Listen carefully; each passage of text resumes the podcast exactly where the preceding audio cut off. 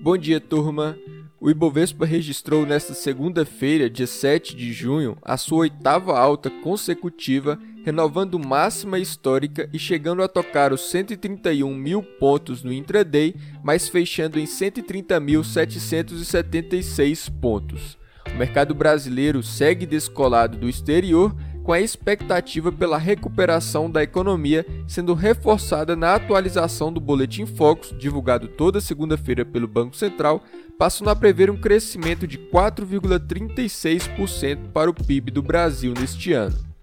Outro ponto que anima o clima de retomada é a vacinação, e ontem o ministro da Saúde, Marcelo Queiroga, disse que o governo antecipou a entrega de 3 milhões de doses da Janssen, vacina da Johnson Johnson, para este mês de junho.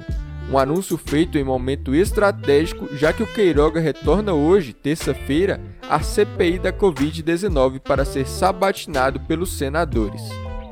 Interessante também observar que ontem a bolsa não abalou quando o Estadão Broadcast noticiou que o auxílio emergencial seria renovado por mais dois meses através de crédito extraordinário, o que significa fora do teto de gastos, no valor de 12 bilhões de reais. Essa não é uma especulação apenas do Estadão e começa a ser confirmada também por outros veículos de informação. Apesar do Arthur Lira, presidente da Câmara, chegar a afirmar em evento do Bradesco que o ideal seria não prorrogar mais os pagamentos do auxílio emergencial e que ele gostaria de aprovar o novo programa social que substituirá o Bolsa Família antes do recesso que o Congresso tira em julho. Em uma outra fala, o Lira também reforçou a importância das reformas e para hoje ele tem um encontro com os líderes de bancada da Câmara para discutir a reforma administrativa.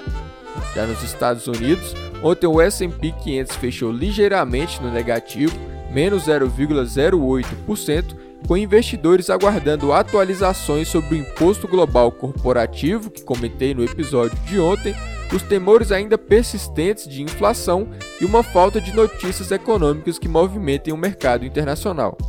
Agora pela manhã, os índices futuros de Nova York ainda estão na instabilidade, mas com tendência negativa. Na agenda americana, teremos o indicador de empregos JOLTS relacionado a abril, que é um dado um pouco defasado e não deve fazer muito preço. Já na Europa, os mercados estavam em alta e agora viraram para uma leve queda, mesmo depois da Eurostat divulgar que o PIB da zona do euro foi revisado para uma queda menor do que o esperado no primeiro trimestre deste ano.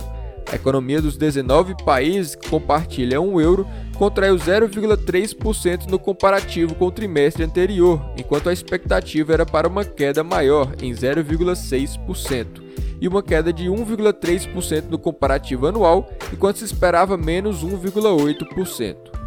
Em outro dado divulgado no velho continente, e esse sim pode ter jogado as bolsas para baixo, foi o índice de percepção econômica ZIL, medida na Alemanha, que recuou para 79,8 pontos em junho, enquanto economistas esperavam um avanço para 86 pontos.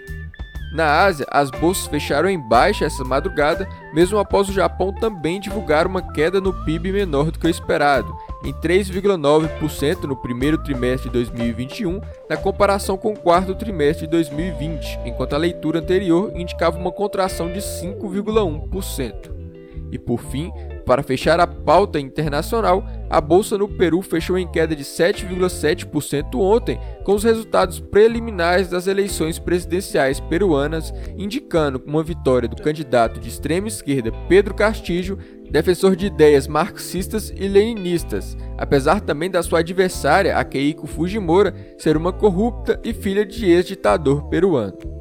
De volta ao Brasil, ficaremos de olho em participações de eventos internacionais do ministro Paulo Guedes e do presidente do Banco Central Roberto Campos Neto, além da divulgação das vendas no varejo relativo a abril, que irão testar novamente a recuperação da economia.